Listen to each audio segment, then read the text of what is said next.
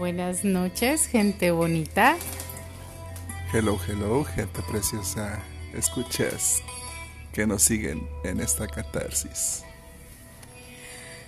Después de ya un mes de nuestro último episodio, estamos de vuelta. Ustedes disculparán porque hemos tenido algunos problemitas técnicos que nos han impedido la grabación de este episodio tan esperado, tan prometido y tan catártico. Más que disculpas es agradecerles la espera. Dicen que siempre lo bueno demora en llegar. Y como dice Victoria, este episodio será muy catártico. Alístense, pónganse cómodos y acérquense unos Kleenex, por favor. Los vamos a necesitar todos. Y vaya que sí, mi estimado Eduardo. es que sí, que sí, que este tema nos va a mover mucho a la gran mayoría, porque haciendo tarea hasta una se movió. Pero es parte de la catarsis. Así que esperemos que este episodio, y no prometemos abordar todo en este episodio, la verdad. Pero esperemos que sea muy sustancioso, muy nutritivo como, como los últimos que se han hecho, porque en realidad es parte de lo que nos define como adultos. Y hay que ver qué adultos somos ahora. Yo digo que nos quitemos las máscaras y permitamos, permitamos sanar a ese pequeño que llevamos dentro. Vamos dando el intro a lo que vamos a hablar esta noche. Y sí, estamos hablando muy serios porque el tema es serio en sí. Victoria, ¿puedes decirles a nuestros escuchas cuál es nuestro tema de esta noche? Claro que sí, mi querido Eduardo. El tema de esta noche, como ya lo habíamos prometido en el segmento anterior, es nada más y nada menos que las heridas de la infancia. Oh, sí, señor y señora y señoritos. Porque ser adulto conlleva traer con nosotros a nuestro niño. Claro que sí. A nuestros niños no se les deja de lado jamás. Pero habrá que ver si somos niños sanos o si somos niños heridos. Y qué mejor que empezar con una pequeña introducción a este tema de las heridas de la infancia. Bien la, la literatura nos señala, algunos manejan que son cinco, otros que son seis, otros que son siete, pero en realidad se enfocan en cinco heridas principales, que son las más principales porque unas van juntas con pegadas con otras, pero son cinco heridas que se pueden presentar en la infancia y que detonan en nuestra conducta en nuestra vida adulta. Entonces, por aquellos que desconocen el tema, pues hoy nos vamos a empapar para que se echen, como siempre les digo, esa interiorización, ese clavado, escárvele, escúlquele y vamos a ver cómo andamos. ¿Qué les parece? ¿Qué te parece, Eduardo? Excelente. Y pues sí, tenemos que, que hablar de estas heridas porque ¿cuántos de nosotros a la, en la actualidad como adultos no, no somos conscientes de algunas de algunos gestos, algunas actitudes que tenemos ante situaciones que nos lastiman, eh, que nos justificamos diciendo es que yo soy así, es que siempre he actuado así, pero no siempre. Todos desde un inicio estamos libres de heridas, somos niños felices, hasta que ocurre algún suceso que nos hiere y esa herida que no es sanada, al igual que una herida física, se tiende a llenar de pus, se tiende a, infectar y a hacer lastimera con el paso del tiempo hasta que no causa un estrago mayor. Y solamente hasta que causa un estrago mayor es cuando buscamos atendernos, cuando buscamos eh, sanar. Entonces vamos dando comienzo a estas heridas. Antes de comenzar, Eduardo, tú mencionas algo importante. Muchas veces no somos conscientes de esas heridas. Pero ojo, hay personas que sí somos conscientes. Ahí la cosa cambia.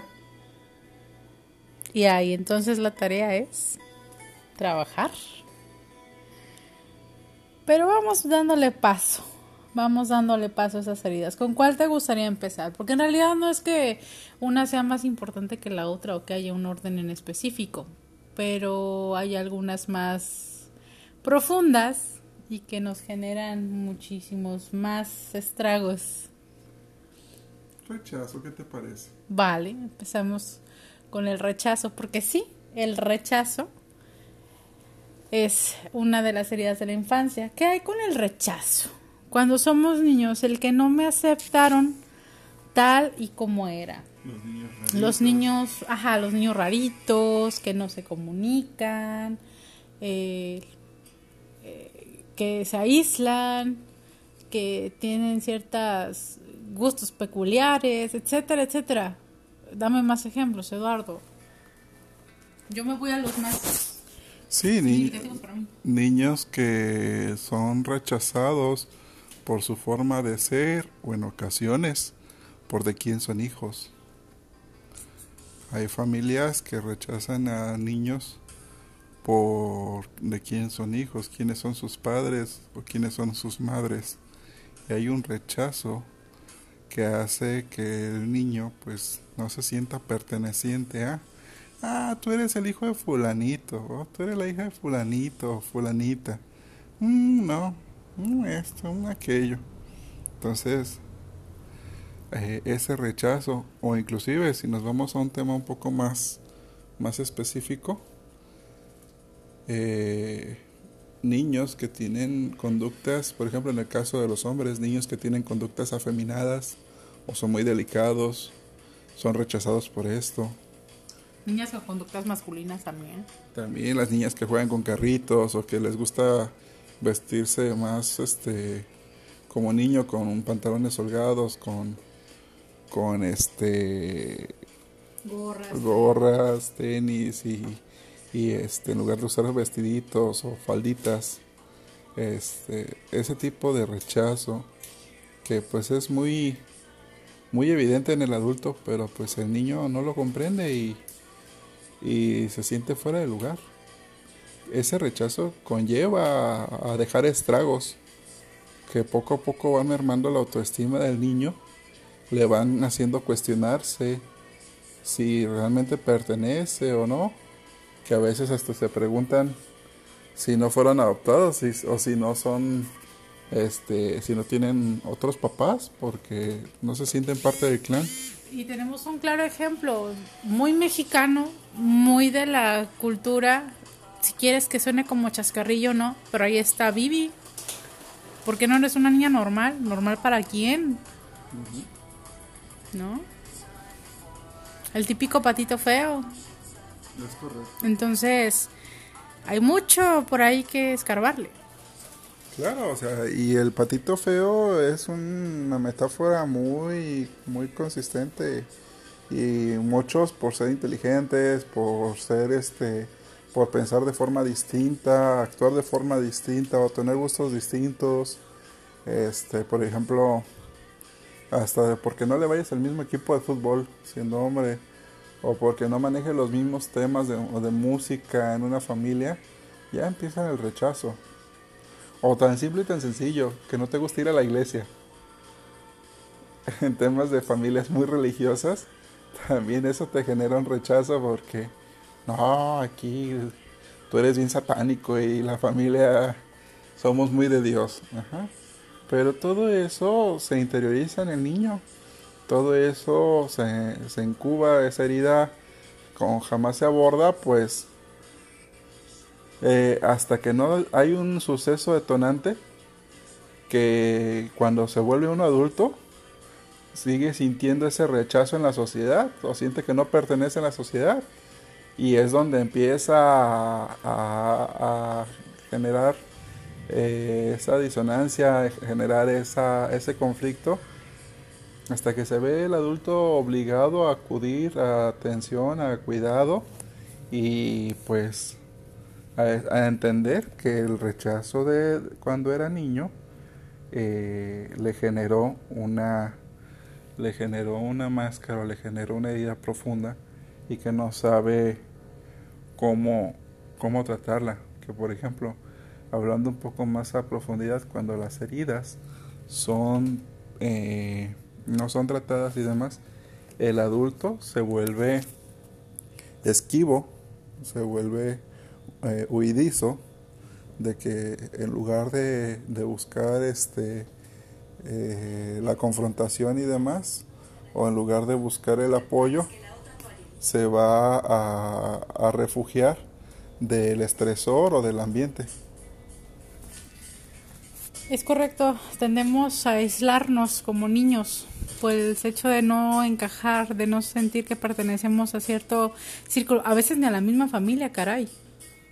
Entonces, es, y lo vemos con muchos adultos que hoy por hoy no, no se sienten parte de y se vuelven huidizos, que es la máscara, el huir. Esquivos. Huyo cuando me siento rechazado y cuando no siento que no pertenezco. ¿Para qué intentar encajar si no me van a aceptar?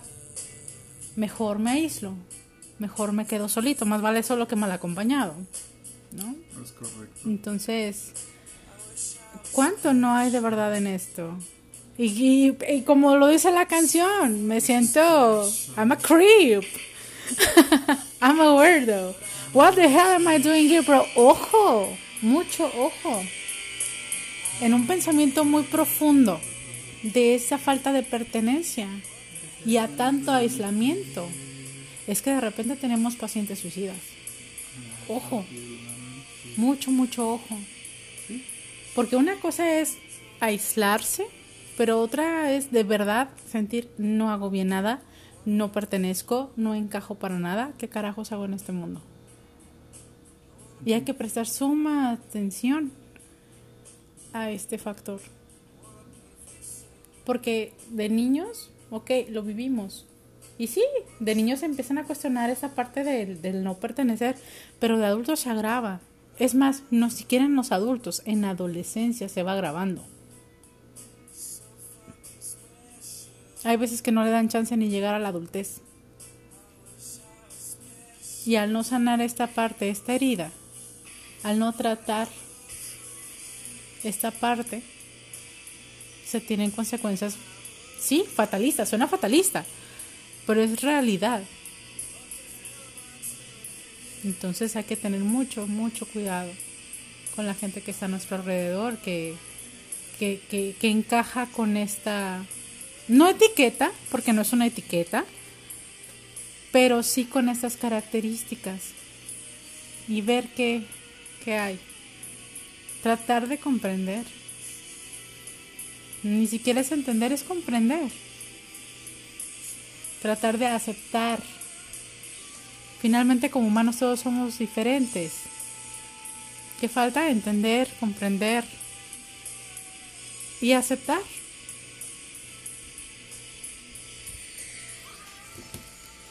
Es correcto, pero la aceptación es algo muy complicado.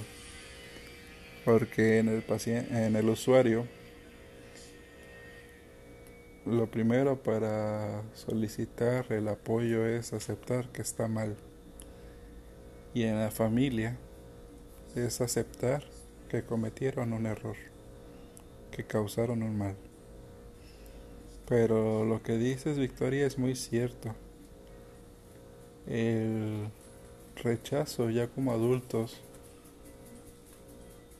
conlleva a que las personas, los adultos que se siguen sintiendo rechazados por la sociedad y que fueron rechazados de niños, busquen la salida fácil, que estamos ya hablando del suicidio.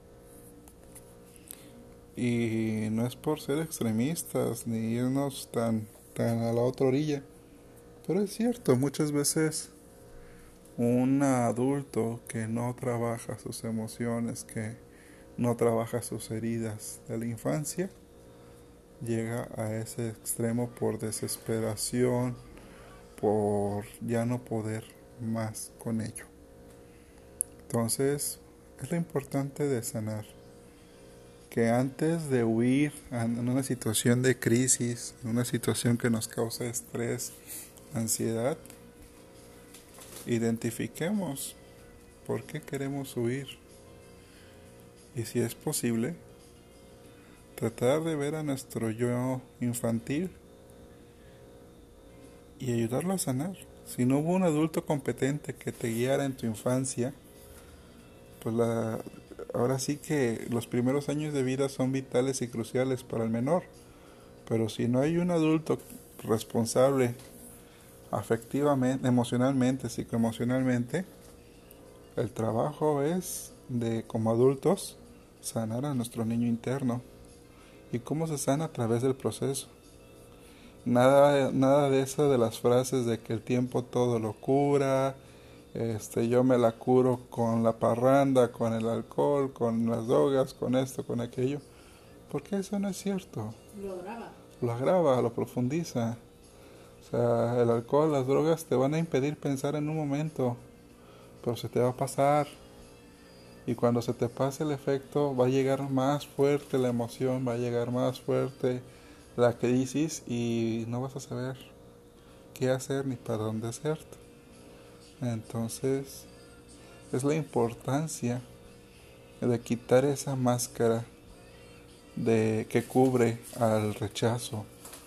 El rechazo es tal sin estar buscando escapar de las situaciones.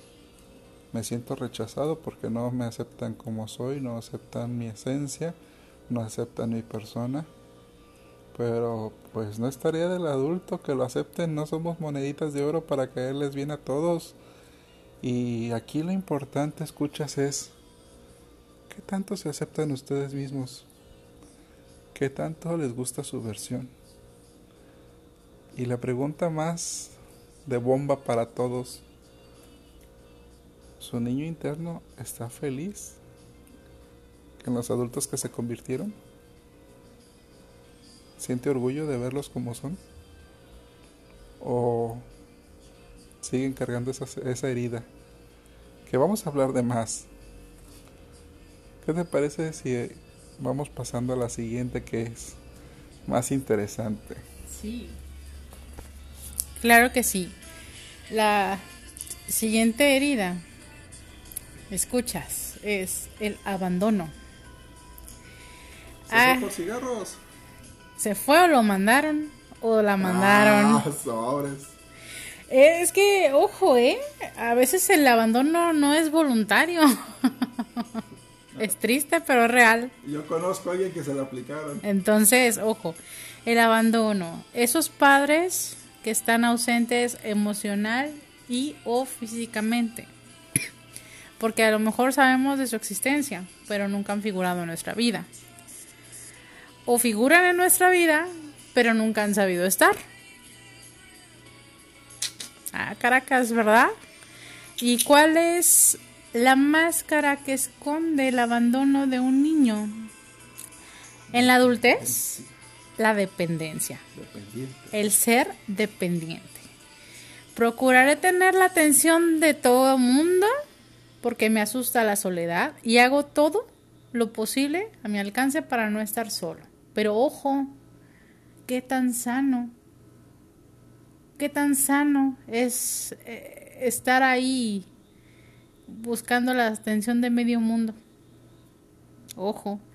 Y ojo, recuerden que hablamos en episodios anteriores sobre las relaciones de pareja. Y cuántas relaciones de pareja que son codependientes y aplican el pégame pero no me dejes. por miedo a sufrir el abandono. Entonces, ojo, aquí este está bastante interesante. Pero ¿a poco no, mi querido Eduardo? Hay veces que el abandono es, es consciente, a veces no es del todo consciente ni voluntario. ¿No? Entonces, habrá que ahondar un poquito aquí. Sí, bueno, el abandono, como bien lo menciona Victoria, puede ser consciente e inconsciente. O sea, hay padres, por ejemplo, es muy sonado este, en, la, en la cultura mexicana esa jerga que dije al inicio, se fue por cigarros. Y ya no volvió. Y ya no volvió.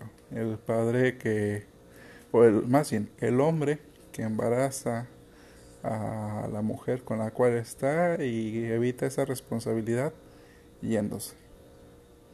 Yéndose para no tener esa carga emocional, económica y demás, o porque no está, no está preparado mental, emocional, física, económicamente hablando. Decide irse. Pero hay personas, hay padres o madres que están, pero no están emocionalmente.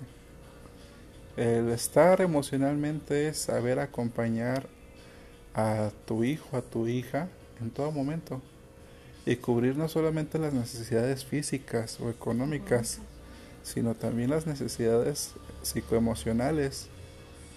Eh, el saber brindar aliento, fortaleza, dispersar los miedos, cobijar con amor.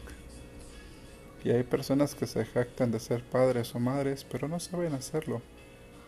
¿Por qué? Porque no tienen la preparación o no tienen la madurez. Entonces es muy complejo, es muy complejo esa parte porque puedes tener la figura, eh, la persona ahí, pero que esté o no esté, no hace ninguna diferencia. Y eso también es un abandono. Hay abandonos involuntarios, sí. Personas que por necesidad o X o Y situación se tuvieron que, que ir de la vida de esos hijos cuando eran muy niños y demás, este, para darle una mejor calidad de vida. ¿Cuántas mujeres eh, no se van a buscar una oportunidad laboral en otro país, en otro lado, y este, o padres también? que se lo dejan a la mujer y se van al otro lado, o, madres que son solas y dejan el hijo con la mamá de ellas, la abuelita, y, tiene que ir a buscar suerte laboral, que a los años retorne, pues es otra cosa. Pero es un abandono eh, involuntario en aras de proporcionar una mejor estabilidad económica para el infante no deja de haber un abandono. ¿Por qué? Porque cuando regresa, a lo mejor ese infante ya tiene de 14, 16 años y plop. O también cuando regresan o comparten algo de tiempo en periodos de descanso o vacacionales, no saben cómo convivir. No sabemos vincularnos. Entonces, ya no nada más fue el abandono involuntario, sino al momento de estar presente, es ahí, aunque esté presente, sigue estando el abandono por la falta de vinculación. Fíjate, que esto es muy, muy común y en ocasiones suele suceder también en casos de divorcio, ¿eh? En casos de divorcio, que es otro tipo de, de abandono involuntario porque, por ejemplo, en, ciertas ocasiones, por aras del destino, la mujer decide divorciarse o separarse de su pareja y, y este y al tiempo cuando ya hay, ya se siguieron los protocolos legales del divorcio y ya está los, el convenio y ya está la parte que dicta la ley de que pueden convivir padre e hijo o, o padre e hija pues plop, no saben cómo hacerlo. ¿Ahora qué hacemos? ¿Y ahora cómo le hacemos? Y en esa carencia de saber cómo convivir, pues se cometen errores. Y ahí también está otro abandono. Y, ojo, ¿eh? Hay veces que por querer compensar el no estar, el no saber estar, quieren llenar al hijo, a la hija, de todo menos de lo que realmente hace falta. Le dan el mejor calzado, la mejor educación. Y lo digo porque hay de todo en la vida, ¿eh? El mejor calzado, la mejor educación, los mejores juguetes. Pero, y la parte emocional, bien, gracias. Te compro todo lo que quieras, pero no me molestes. Porque no sé estar.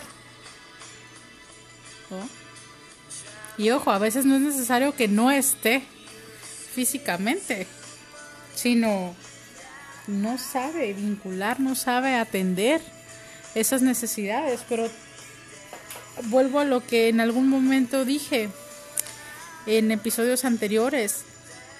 Vamos repitiendo patrones. Es que cuando yo crecí así fue mi vida. Es que mis padres así me educaron. Y vamos por la misma línea. Y vamos por el mismo patrón. ¿Y qué hubo? Ya el niño va cargando con la herida de la abuela, del abuelo, del papá, de la mamá y más la que le están sembrando. Entonces, ouch, qué dolor, qué pena. Pero sí. Y por eso, cuando el niño que sufrió del abandono, consciente e inconsciente, eh, crece, pues se hace dependiente emocional. Busca alguien que le acompañe eh, incondicionalmente y, y, forma este vínculo dependiente. ¿Por qué? Porque en su ignorancia, en su inconsciencia, quiere alguien que no lo abandone.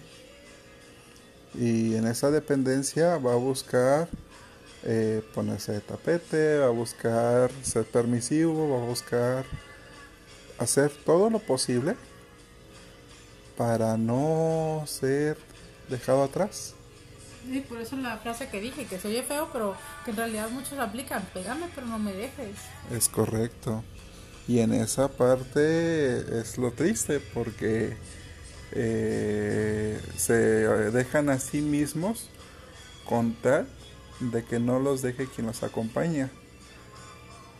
Y a eso, si a eso le sumas esa parte de eh, de buscar ser atractivo socialmente para con esta carisma con esta parte de, de vinculación con todos va a buscar esa parte de ausencia en donde lo puede encontrar. Y muchas veces el niño abandonado se va a conformar con migas de atención y de amor y donde le muestren eso se va a quedar y se escuchará mal, pero a veces como perritos leales, que a cambio de pequeñas migas de afecto va a estar a costa de su integridad, a costa de su salud emocional, física.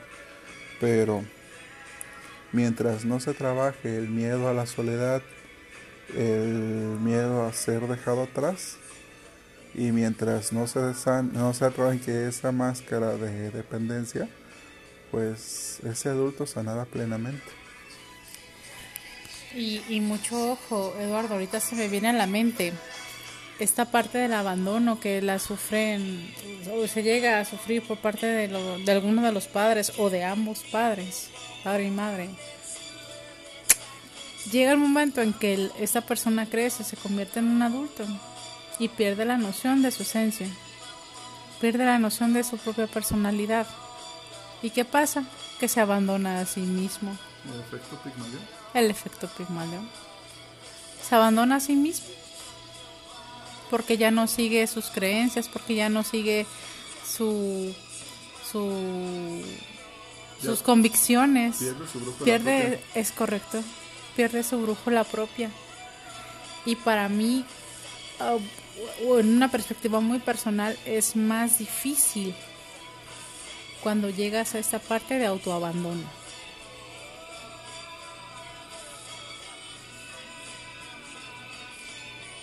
Saca, hijo. Ahorita me hiciste recordar esta parte de el canibalismo emocional. Y es este esa parte, eh, no, la otra vez estaba divagando en lecturas. Y por ahí había leído el canibalismo emocional y fue como de espera qué con la parte de la criminalística que luego me gusta pues me puse a leer. Y pues resulta que mencionaba el autor que el canibalismo emocional no es otra cosa más que cuando el individuo otorga partes de sí mismo en ofrenda o, o en, en afán a alguien más que es su ser amado y va perdiendo esta parte de sí para mantener contento a la, a la otra persona. Llámese jefe, llámese pareja, llámese madre, llámese padre, como se quiera llamar el título que le quieras poner, pero la persona en esta parte de depender de alguien más entrega parte de su esencia o parte de sí mismo emocionalmente, ya sea su voluntad, ya sea su ego, ya sea lo que sea, para que quien, le, quien está queriendo agradar, pues no la deje. Y ojo, ¿eh? Porque aquí ya estamos vinculando un poquito de otra de las heridas. En la parte de la humillación. Ah. El niño humillado recuerda que su máscara es el masoquismo. ¿Cierto? Entonces, si de niño nos lastimaron esta parte del ego y algo que nos dolió mucho, que nos sentimos humillados, nos convertimos en esta parte masoquista. Recuerda que ahí se abandona a sí mismo por querer complacer al, al otro. Y es que aparte de esto, o sea, de- juntos, pues. dentro de lo que estaba leyendo de las heridas, es que hay autores que las correlacionan. Sí, claro. Dicen que mientras tengas, mientras eh, eh, el usuario, o si las identificas en ti, mientras tengas este tres o más, eh, muchas veces están correlacionadas. Entonces, este, esas heridas muchas veces, si escuchas, si les están haciendo ruido alguna de estas tres que hemos mencionado, dicen, la tengo, la tengo, la tengo, pues ojo, porque todas están relacionadas de cierta manera intrínsecamente, ya que en la cultura mexicana, pues es muy fácil herir durante la crianza, ya que los padres al pensar que son la autoridad absoluta, no dudan en someter al infante a que les obedezca plenamente. Entonces, la gran mayoría ha sufrido por lo menos mínimo tres de estas cinco heridas. Este, al menos de que hayan tenido, quien, habrá quienes las honrosas excepciones que tal vez no las sufrieron porque presentaban padres este preparados física, mental y emocional, emocional y económicamente hablando. En caso de hacerlo, pero si tienes más de 30, eh, lo dudo.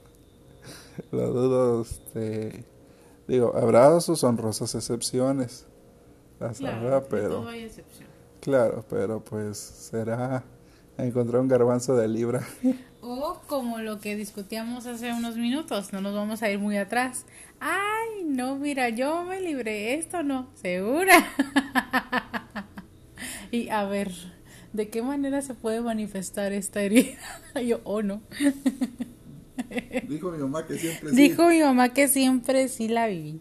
Entonces, eh, y es cierto, se relacionan mucho. Por ejemplo, ahorita que, que vinculamos la, la, la siguiente herida, que es la humillación junto con el abandono, ¿cuántos, y, y son casos reales que pasan en nuestro querido México lindo y querido? ¿Cuántas veces el ser hijo o hija de madre soltera, de padre soltero, no conlleva la humillación? Y no nada más al padre, sino al hijo. ¿Qué hubo, papá? Casi, casi van juntos con pegados. Porque el que un papá o una mamá se vaya del núcleo conlleva entre la cultura mexicana a una humillación. Y la arrastra al infante. Entonces, por eso también es, y, qué padre que hacemos esta correlación, porque por eso es que se ponen de tapete, por eso es que en, en tanta dependencia se vuelven masoquistas. Y permiten las humillaciones. Y permiten las humillaciones, porque pues una más, una menos, ¿no? Pero, ojo, no se vale.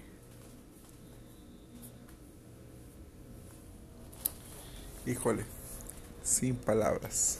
Speechless, mira, me quedé así. Sí, no, boca cerrada no entran moscas.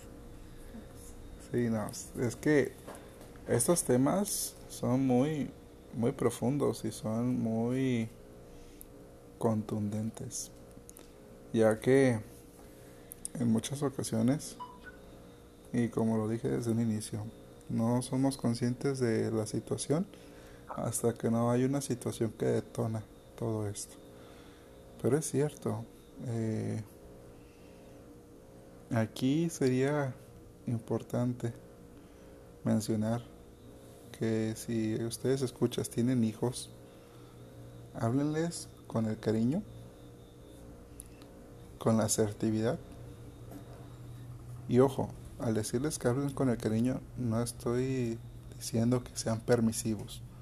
Marquen límites claros, marquen reglas de juego, sean disciplinados, pongan sanciones, pero las sanciones no de castigo físico como muchas veces está acostumbrada en la cultura mexicana, sino las sanciones este, eh, adecuadas sin necesidad de caer en el castigo físico. Muchas veces una llamada de atención a tiempo de una forma adecuada es suficiente sin necesidad de castigar físicamente al menor. Pero para ello hay que tener eh, parentalidad activa y, y vigilante. Sí, porque ojo, luego se puede caer en la típica frase, una de las que he leído por ahí, y son ejemplos nada más. A mí me pegaban cuando era niño y no tengo ningún trauma. Sí, cómo no. Afirmó el hombre que su expareja le denunció por violencia física. O está como la otra de este. Eh, esta. También había leído una que decía.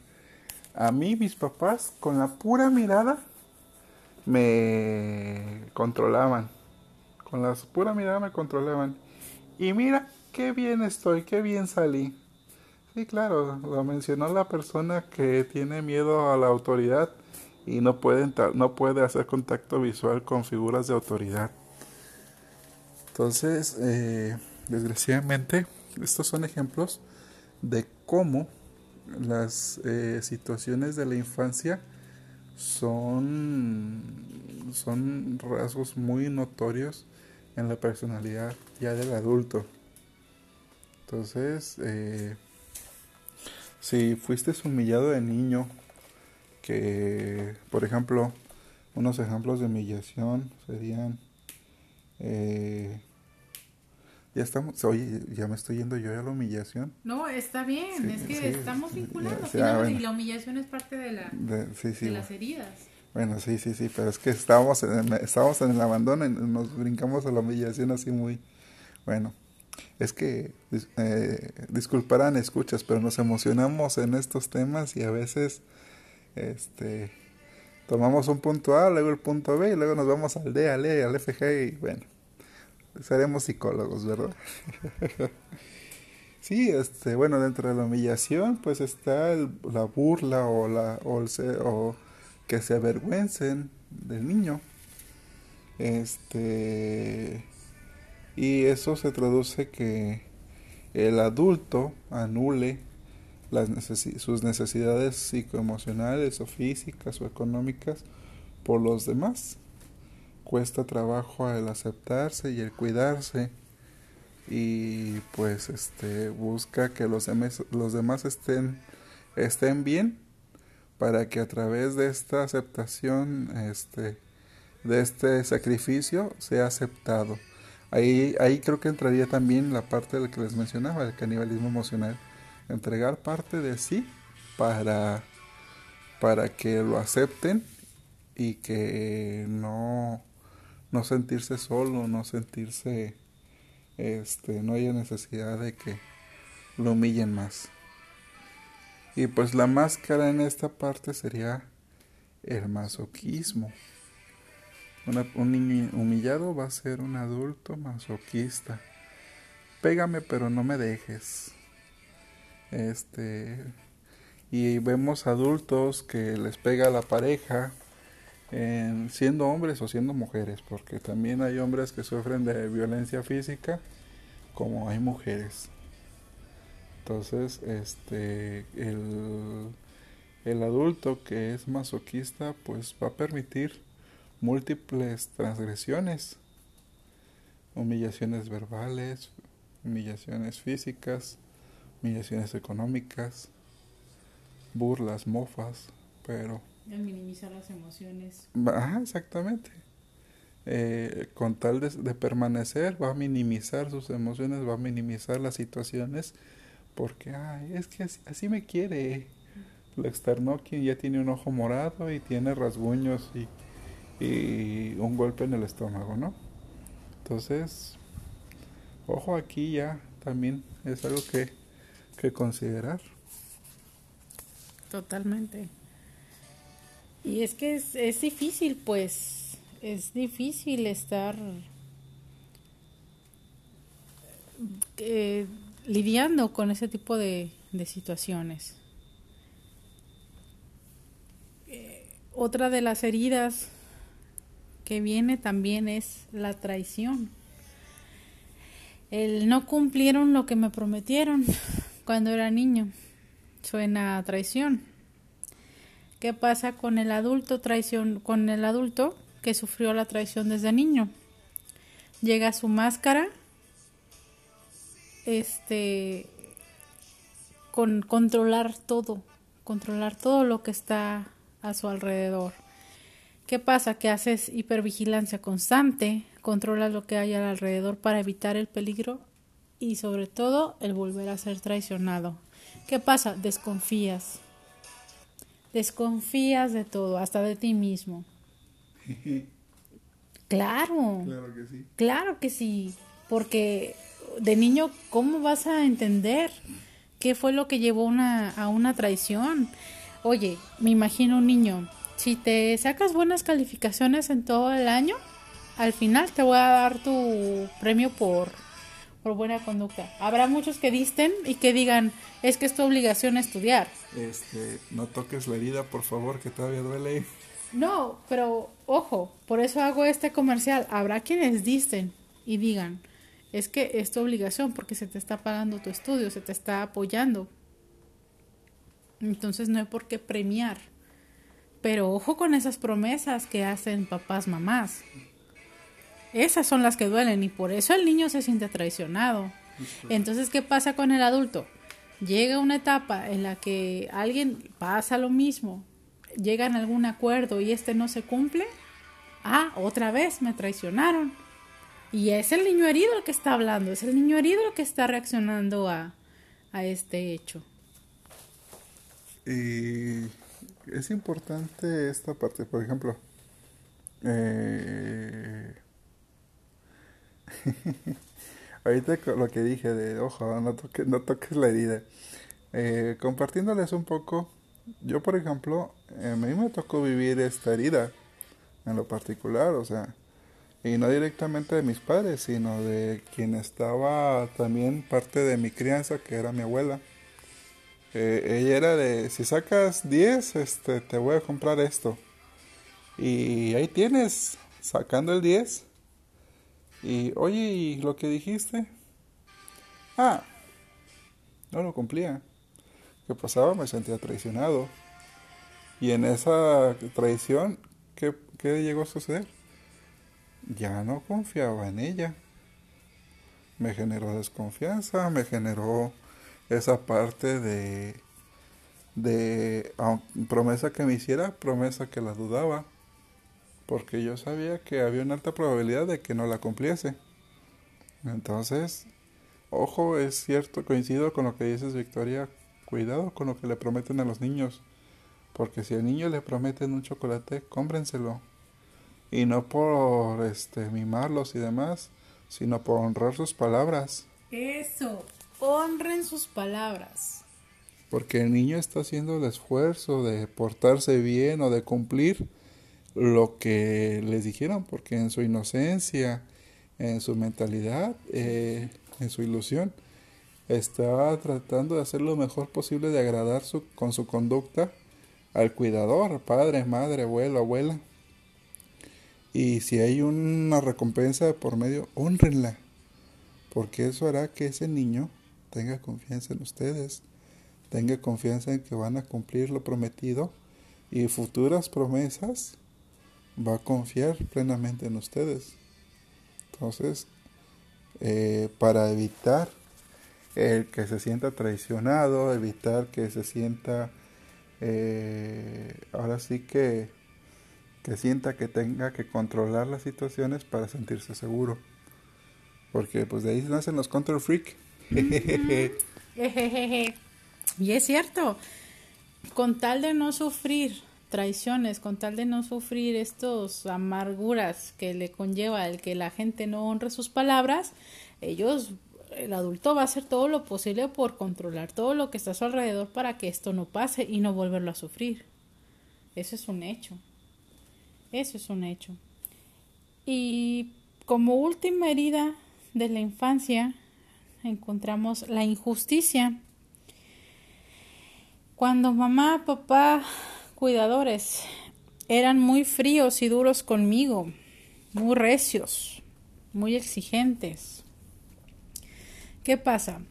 Escondo lo que siento, no expreso mis emociones, me exijo a mí mismo y a la par no me comprometo. Entonces, ¿qué pasa? El adulto se convierte en una persona rígida. Cuadrado. Cuadrado. En una persona rígida, inflexible. ¿Por qué? Porque exigente. en su ajá, exigente y autoexigente. ¿Por qué? Porque al, al niño que sufre esas injusticias no le queda más que, que regular esta parte. Y que a la, a la mínima de, de falta, que a la mínima de falta de, de compromiso en la situación, eh, pues se, se sale del se sale del proyecto, se sale de la situación, o sea, ah, no vas a honrar tus palabras, no vas a, me vas a hacer una injusticia, pues no tengo por qué y pum, se sale. Ajá, ahí es donde entra la falta de compromiso. Entonces sí, es importante el, el, el honrar sus, sus palabras, el, el cuidar de cometer injusticias hacia los menores, porque esto trae consigo a un adulto rígido, eh, cuadrado, que no que va a ser exigente y autoexigente para consigo y con los demás. Y si no si no hay una severidad si no hay un compromiso de la otra parte simplemente va va a salirse de esta de esta situación entonces, tengan mucho cuidado en este aspecto. Y ahora sí, a ver mis queridos escuchas, hagamos este checklist. De cinco, ¿cuántas heridas de la infancia han, han experimentado? ¿Cuántas han vivido? Una, dos, tres, cuatro o incluso las cinco. Y no soy el conde contar. Justo decir, la conde contar. Pero, ojo, y, y nuestro adulto, ¿qué dice?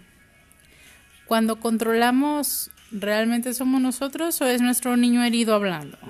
Cuando nos dejamos pisotear, cuando nos ponemos de tapete, cuando nos portamos en un plan masoquista, ¿somos nosotros o es nuestro niño herido hablando? Cuando cuando nos volvemos eh, rígidos y preferimos no expresar nuestras emociones, que es nuestro adulto o nuestro niño. Cuando nos portamos dependientes o cuando no encajamos, ¿qué hay ahí? Entonces, y, esto también, claro, conecta con la forma en la que nos relacionamos con nuestro entorno, con nuestros seres queridos. Ya no tanto a veces nuestra familia, a veces hasta con nuestros amigos tenemos estas conductas. ¿Por qué? Porque el, el golpe del niño, la herida del niño, se proyecta y se proyecta en todas nuestras esferas. Entonces, habrá que hacer ese checklist. ¿Por qué no? Y ahora, ¿de cuántas heridas ahora son conscientes? Algunas ya las trabajaron, ya hicieron las paces, ya apapacharon al niño interior herido. ¿Ya su adulto apapachó a su niño? Porque aún siendo adultos, nuestro niño necesita el apapacho. Y muchas veces el apapacho que de niños en nuestra familia no se recibió. Pero para eso se requiere un largo camino de introspección y de trabajo, de trabajo personal. Y no está de más de algún proceso psicológico. Ah, ¿verdad que los dejé pensando? Híjole. Pues. Don't cry. Don't cry, Eduardo. Don't cry. Nada, nada de eso, nada de eso. Y si lo hago, lo haré con la tranquilidad de dejar fluir las emociones. Porque desgraciadamente creo que en la parte emocional a los hombres nos cuesta más. Oh, sí. Un hombre nos cuesta, le cuesta más expresarse emocionalmente. Y es por tanto estigma. No solo, bueno, no solamente el estigma, ¿sabes? Es más cultural. O sea, sí, pero sí, sí, sí, pero este se nos enseña a esa parte de eh, que nuestras emociones no importan. Otra vez estaba viendo un video de una encuesta que hicieron en redes de a los hombres. Decía, hombres, ¿ustedes qué hacen cuando tienen un bajón emocional? Y la respuesta de varios hombres era de, a nadie le importa, tengo que salir solo. Y muchos decían, pues, sentir el bajón, tomarme una cerveza y levantarme el otro día para trabajar, porque no, nadie me justifica los bajones emocionales. Y me quedé así de pensando justamente eso. Muchas veces como hombres no nos atrevemos a tocar las heridas, no nos atrevemos a, a externar estos traumas, estos, este dolor. Entonces, porque pues eh, el hombre tiene que ser fuerte, el hombre tiene que salir a toparle. Sorry, no, no, no dejo de ser una, una rocola con patas. Boys don't cry. Es correcto, boys don't cry. Pero, pues sí. Ah, y ahora a todos los hombres que nos escuchen en este pod, pregúntense cuántas veces en lo que va del año se han permitido llorar. Llorar por la frustración, la impotencia, eh, el miedo, el dolor, el abandono. ¿Qué tanto se han permitido que fluya la emoción? Sé que de niños se les dice, si lloras eres maricón, eres gay, eres esto, eres aquello, eres una niñita. Pero ojalá y los hombres entendieran la fortaleza y el valor que se tiene que tener para llorar la emoción. Y muchas veces la reprimimos por miedo a sentirnos débiles. Y si sienten que tienen que llorar la emoción, háganlo. Y si no pueden solos, busquen un profesional que los ayude, que los guíe, que les permita sacar la emoción. Entonces, escuchas a todos en general. Apapachen a su niño interno, a su niña interna. Si lo tienen en harapos, cómprenle ropita adecuada.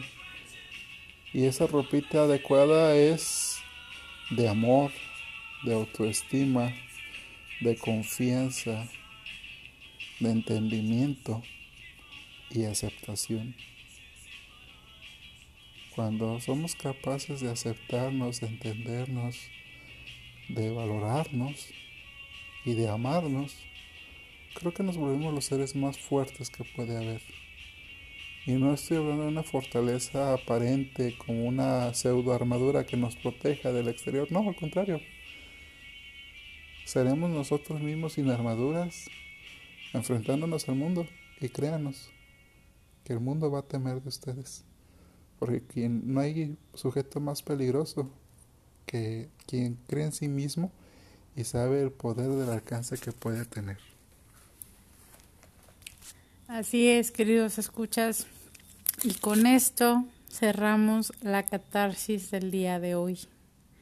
Esperemos, esperamos realmente que haya sido algo muy nutritivo. En realidad considero que es de las catarsis más catárticas, valga la redundancia, pero que vale la pena, que vale la pena conocer, que vale la pena, como siempre les digo, echarse ese clavado al interior de qué vivimos y qué venimos arrastrando. Para todos nuestros escuchas, apapachen. Es más, yo les mando un apapacho a los niños de todos nuestros escuchas. Y niñas. Y niñas, niños y niñas. Un apapacho a todos sus enanos y enanas. Porque vale la pena. Y dejen salir al enano y a la enana también. Pues sí. Es muy divertido. Pues no sí. se olviden que está con ustedes siempre. Apapáchenlo, apapáchenla. Quiéranse mucho. Disfrútense mucho y sobre todo sean fuertes juntos. Y así que sus adultos, no, que sus enanos estén orgullosos de los adultos que son y si no, de los que pueden ser. Y sumando a eso, que los adultos protejan a los enanos y los curen y los atiendan. Y de mi parte también, desde mi enano, les mando un abrazo a sus enanos. Por favor, escúchenlos, háganles caso, no los tengan en el olvido. Si sufrieron alguna de estas heridas, rechazo, abandono, eh, traición, Humillación. humillación, injusticia, ya no repitan las heridas con ustedes mismos. Atrévanse a sanar y verán que las cosas cambian y verán que la realidad es distinta. Entonces, de mi parte, por hoy es todo. Un gran abrazo para cada uno de ustedes, de corazón a corazón. Cuídense mucho y nos escuchamos en la siguiente catarsis. Se despide de ustedes Victoria Núñez. Y Eduardo Herrera. Bye bye.